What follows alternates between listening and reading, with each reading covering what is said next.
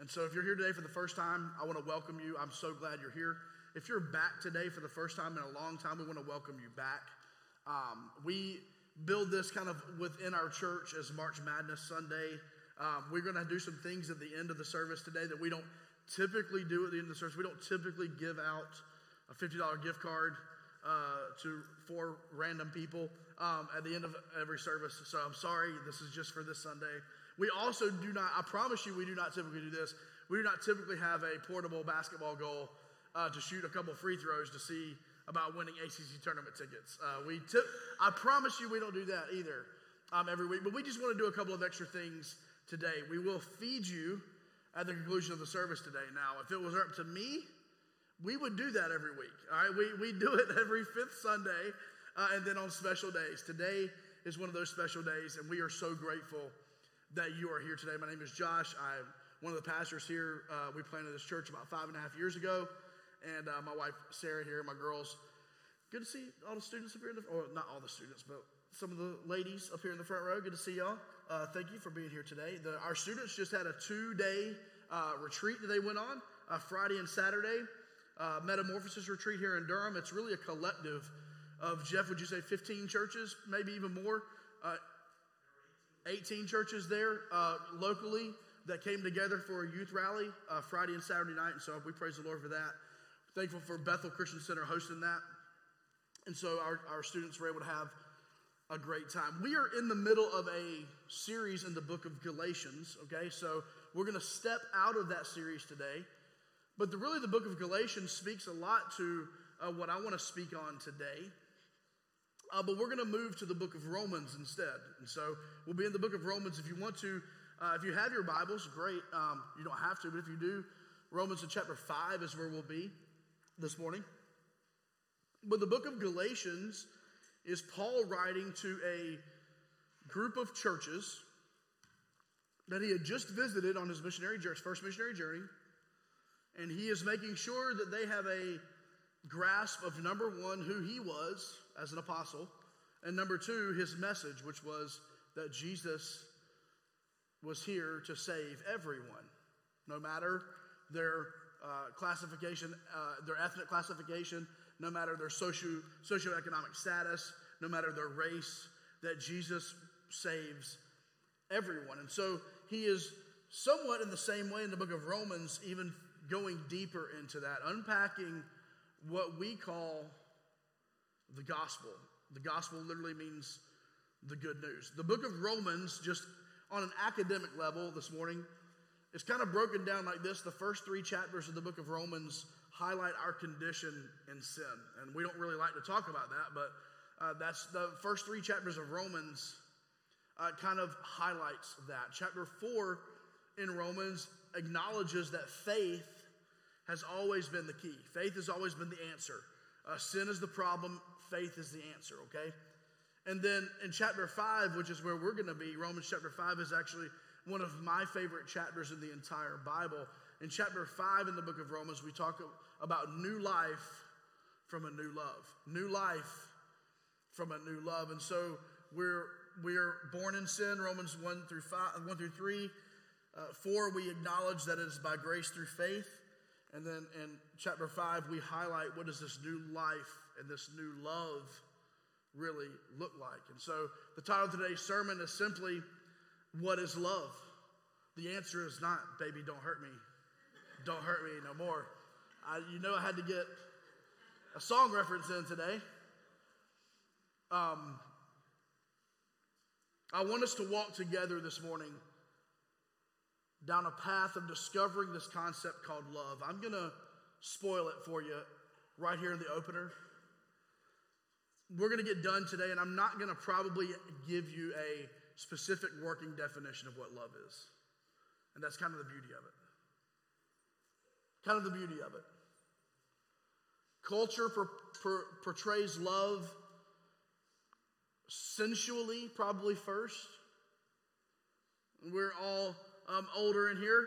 If, if someone is going to make love, we don't think about, oh, that means they're going to go and have a picnic and they're going to, you know, talk about their plans for the next 15 years of life. No, when we talk about love, in our culture, we kind of primarily go towards the sensual side of love.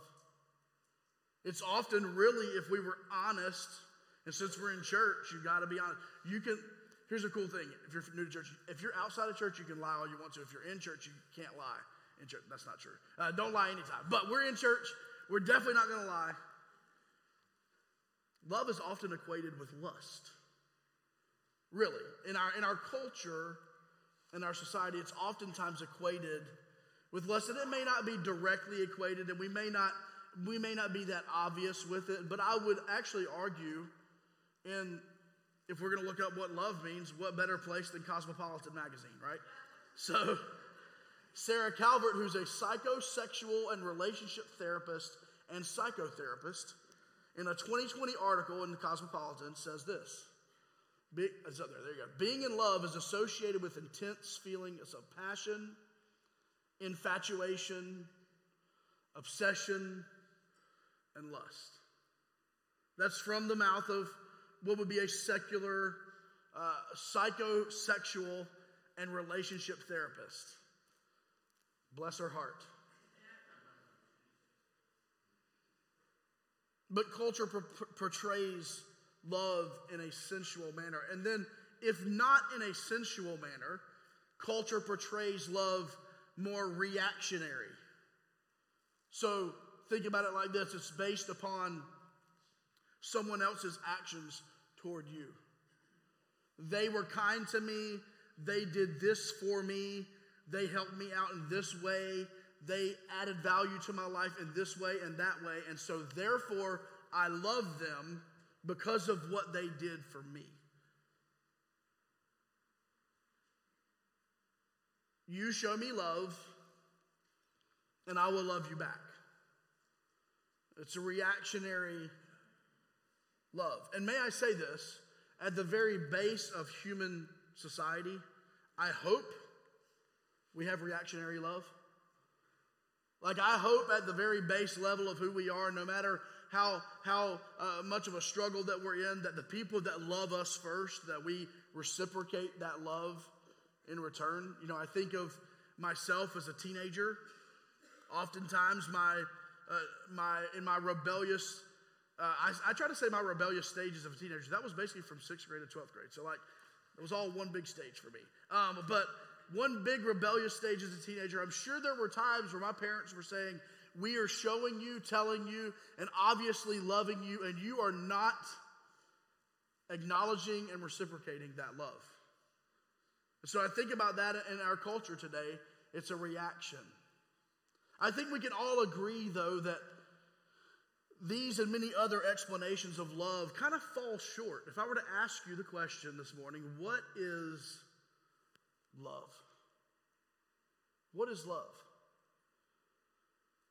To a human being who desperately desires to be loved, sensuality is fading and it falls short. Reciprocal love is based upon the actions of another. So it just falls short. And I could go on this morning with other, I believe, explanations of love from a secular culture perspective. And I think if we were all honest with ourselves this morning, we would say that all of those explanations of love don't hit the mark. They don't get to where love really needs to go. There's a longing for something deeper. And may I even this morning say it this way I believe there's a longing for something spiritual. And I mean that in honestly the most common use of that word. That there's, there's a desire for love, not on the physical level, but on the spiritual level. And I, this morning, especially if you are a guest today and someone invited you to be here, it's obvious that I don't know your story. For some of you that have been coming to our church for a while, I don't know all the ins and outs and details of your stories either.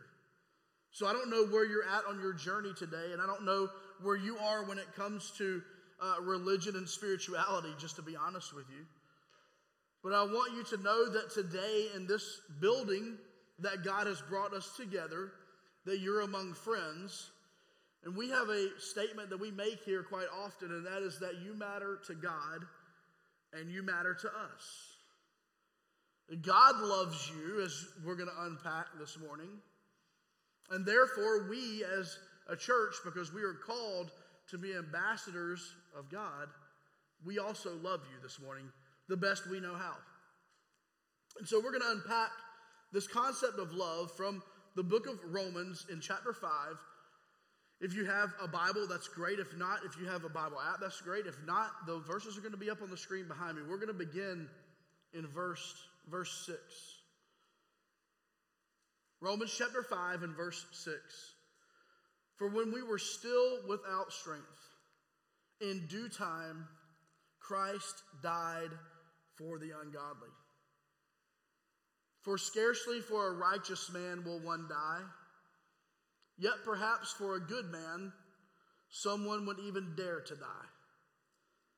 But God demonstrates his own love toward us in that while we were still sinners, Christ died for us. Much more then, having now been justified by his blood, we shall be saved from wrath through him. Some of that might be Christianese, and it might not make sense right now. I want to do my best in just the next couple minutes to unpack what this text is telling us this morning. Can we pray together? Heavenly Father, would you speak through your word? Would you open um, our, our eyes and our ears and our hearts to hear your message this morning? And I pray that if, uh, if you speak to someone on that spiritual level this morning, that we respond in faith in Jesus. It's in his name we pray.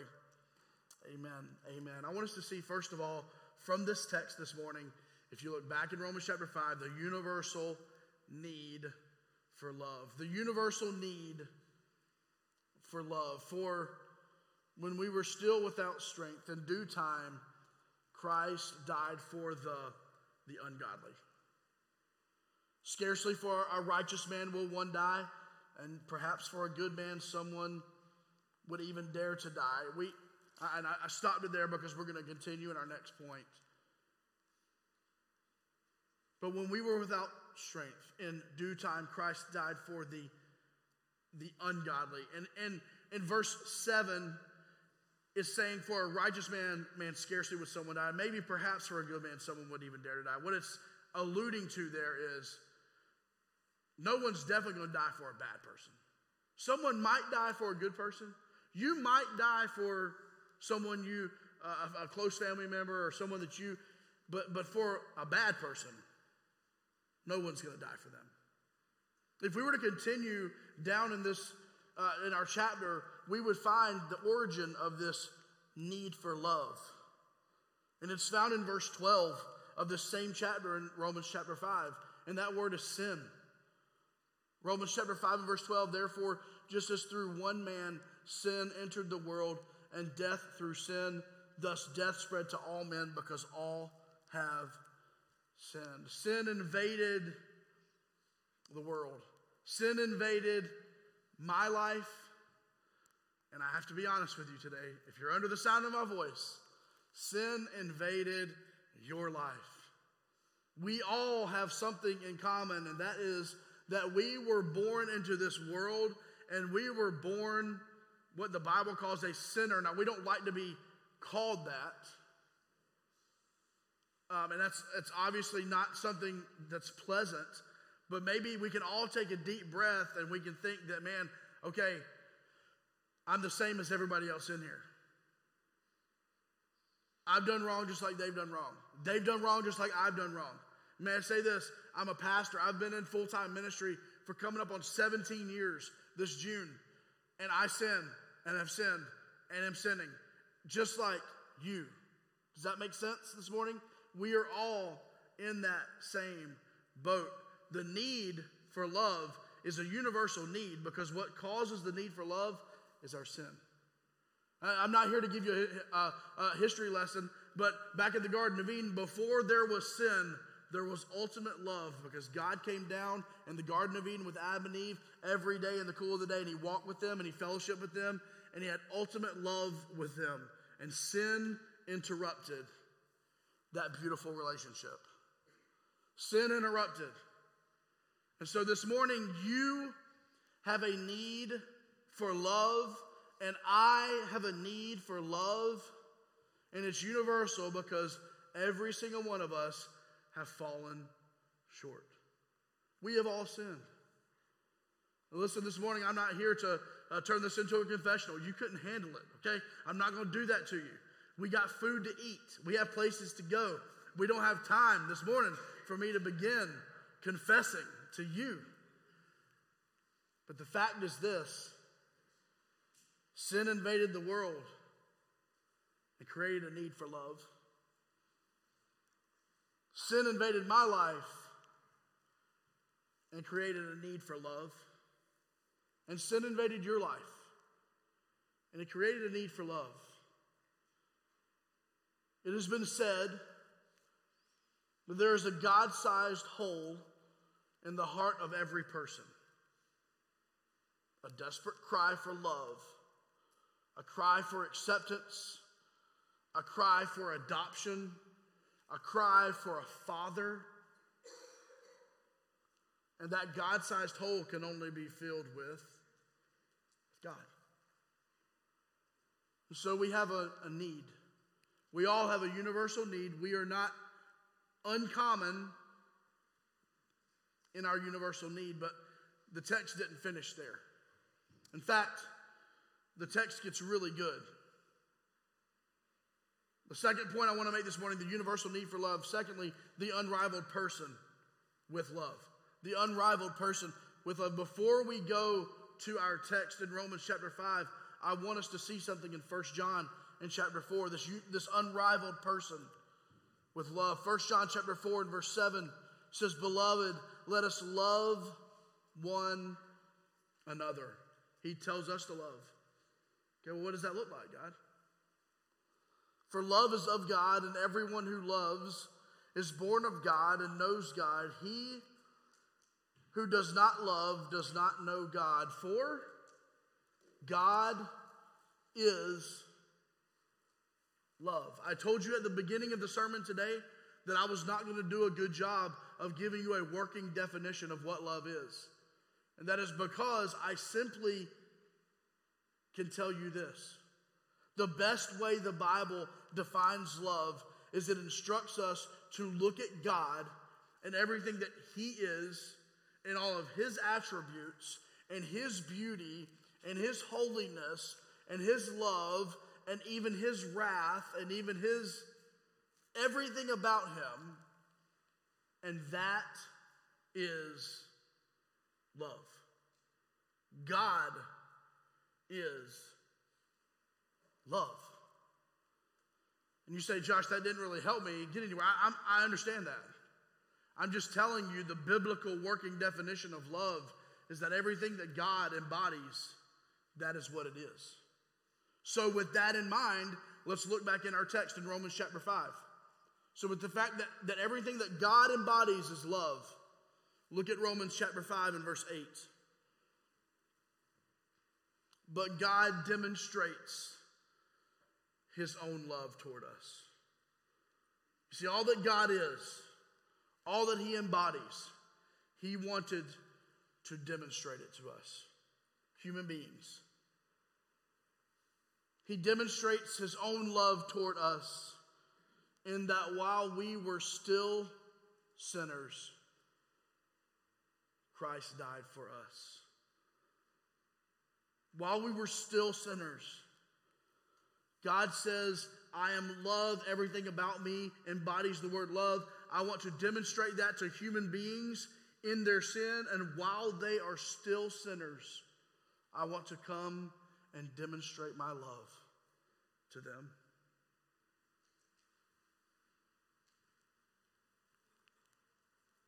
And he did it in the person of Jesus Christ. And once again, I'm not here today to try to theologically sort everything out for you. But God is one person that exists in three people God the Father, God the Son, and Holy, God the Holy Spirit. And Jesus is the Son of God. And may I just plainly put it this way God demonstrated, or the word really has the vibe of showcased his love to us in Christ. And so, what I want us to see, and we'll just keep it on the screen for the rest of this point, is Jesus is love showcased. Jesus is love showcased. So, walk with me. God is everything that embodies love. God is love. God wanted to demonstrate or showcase that love to you and to me. And he did it in the person of Jesus. Well, what did Jesus do? Well, Jesus was sent and was born on this earth, and most of us, I would say, in the month of December, uh, we celebrated uh, Christmas. I hope we did. Some of us. Some of you got better toys than others, I guess. Um, and, and Christmas Day, Christmas, December the 25th every year, is the acknowledgement by believers that Jesus Christ came and was born. He was born, we highlighted in our Christmas series, he was born supernaturally uh, of a virgin, a woman who had never known a man. He was born into this world and he came and he, he came to live 33 and a half years on this earth. The Bible tells us in this 33 and a half years, he was tempted, just like you're tempted, just like I am tempted. He had every opportunity to sin, just like you have every opportunity to sin, and he didn't. He lived a perfect, sinless life, and he brought love and grace to a deeply religious culture.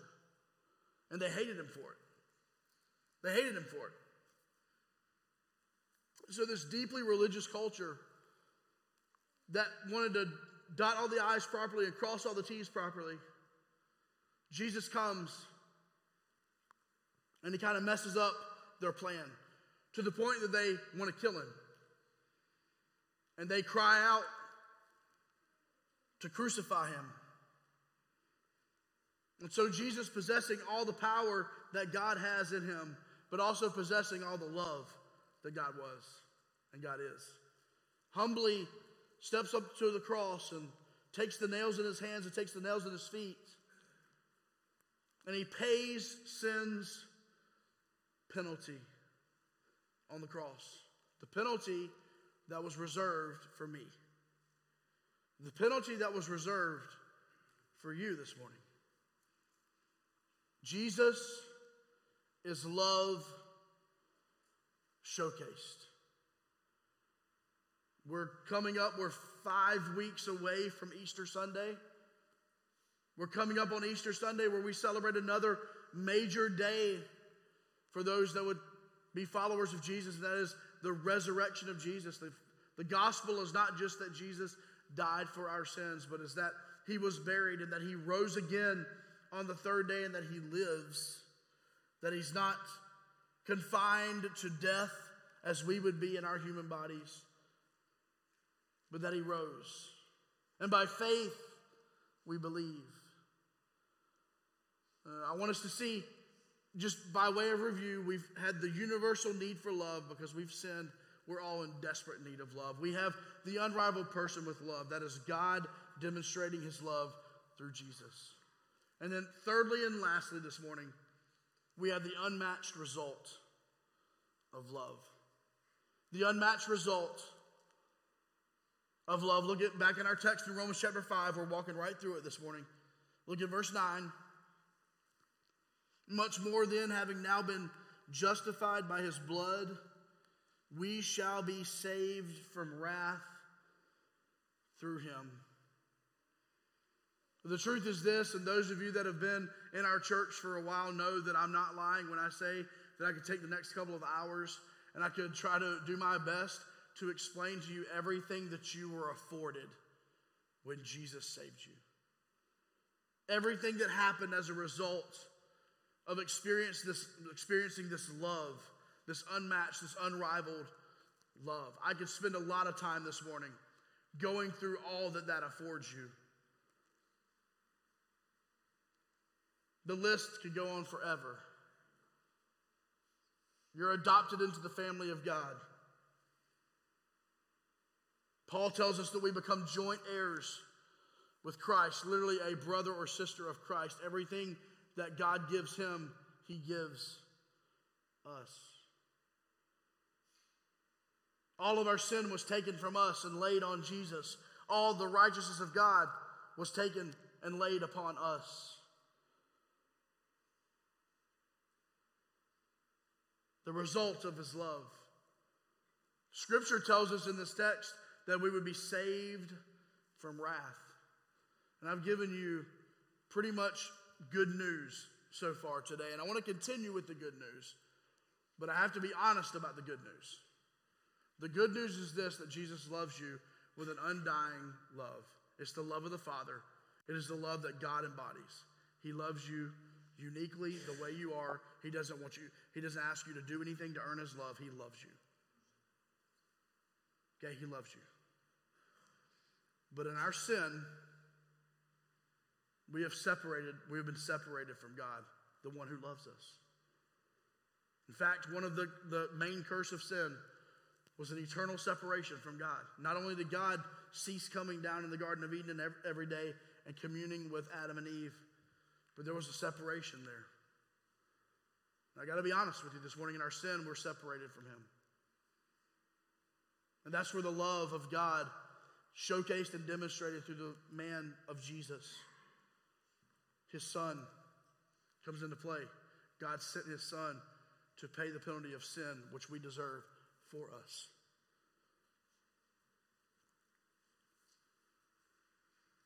And what's the result? The result is that we, if we will come into this relationship with Jesus, if we will experience his love, if we will believe on his name, if we will put our faith and trust in him, that we will be saved from that wrath that is to come. You see, in our sin, we were separated from God. If we die in our sin, we are eternally separated from God. It's semi complicated, actually, in Scripture.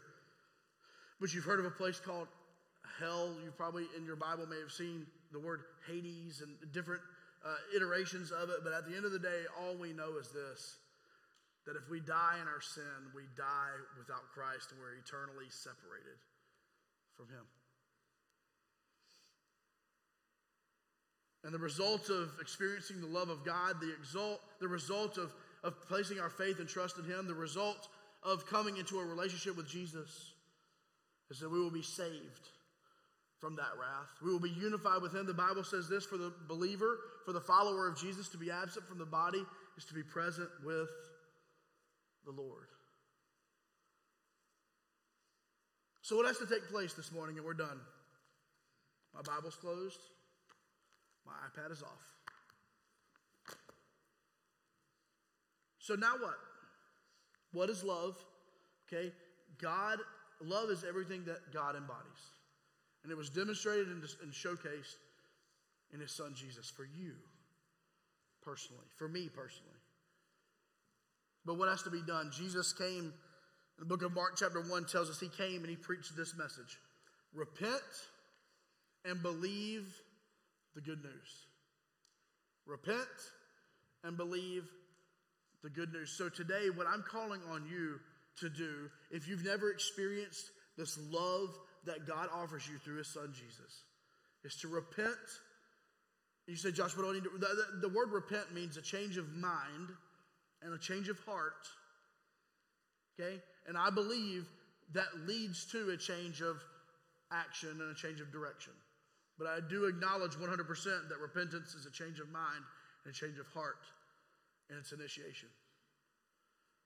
It's for you to come to the point where you say, My mind was made up. I was this, I was not a believer, or I had never believed, or maybe I knew academically, but I have never experienced the love of Christ. I was thinking this, and now I repent of that, and, and then I believe. I place my trust. I take that step of faith, and I believe in Jesus and Jesus only. Both for my eternal salvation to spare me from the wrath that's to come, and also to give me new life here on this earth. I want to encourage you if you are new and you're interested in studying the Bible with us in the book of Galatians over the next few weeks, we're going to get into Galatians chapter 5, where we really talk about the fruit of the Spirit, the works of the flesh. There's a whole lot that we could talk about. But the only thing I'll tell you is this in one sentence that Jesus has a new life to give you, not just eternally, but like here on this earth. A new perspective, a new mind, a new heart, a new spirit. He has it for you. And so I invite you today. I said at the very beginning, you're among friends. We love you. God loves you. God loves you so much that He sent Jesus to die for you. You're among friends this morning. And I, I really do want to ask you before we have some fun, before we have some food, it's the same thing to me food and fun. Will you look in your heart? And as we close the service today, I want to ask you have you experienced the good news? And that is that Jesus loves you so much that he didn't want to leave you in your sin, that he died for you, that he rose again for you. Would you believe it this morning? You say, Josh, what's, what's the danger in not believing this morning?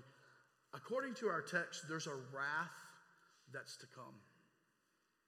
You can take that and, and, and you, can, you can explain that to yourself however you want to. I can tell you what I believe the Bible teaches about that wrath is to come, and none of it's good. So, Josh, what if I just leave this on the table and I do nothing with this, what you just preached today? That's fine. There is a wrath that's to come. And I hate it this morning that there will be people who choose to experience that. They choose to die in their sin. But there are others who choose to repent of their sin, to give Jesus their sin, and to experience new life in Him. They will be saved from the wrath that's to come. I invite you to that today. If you're here for the first time, there could be nothing that would thrill my heart as the lead pastor of this church, the hearts of the people who invest in this church and that come to this church and love this church.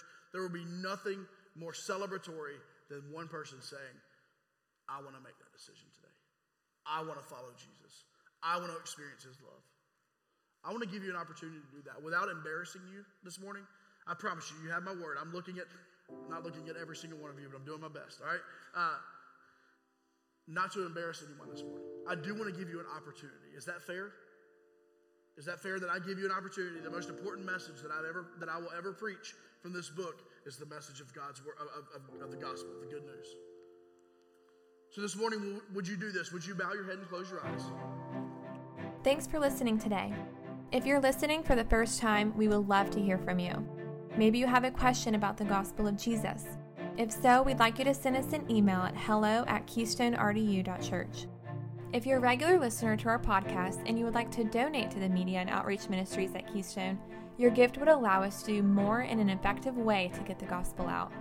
Thank you for partnering with us in ministry in Durham and around the world.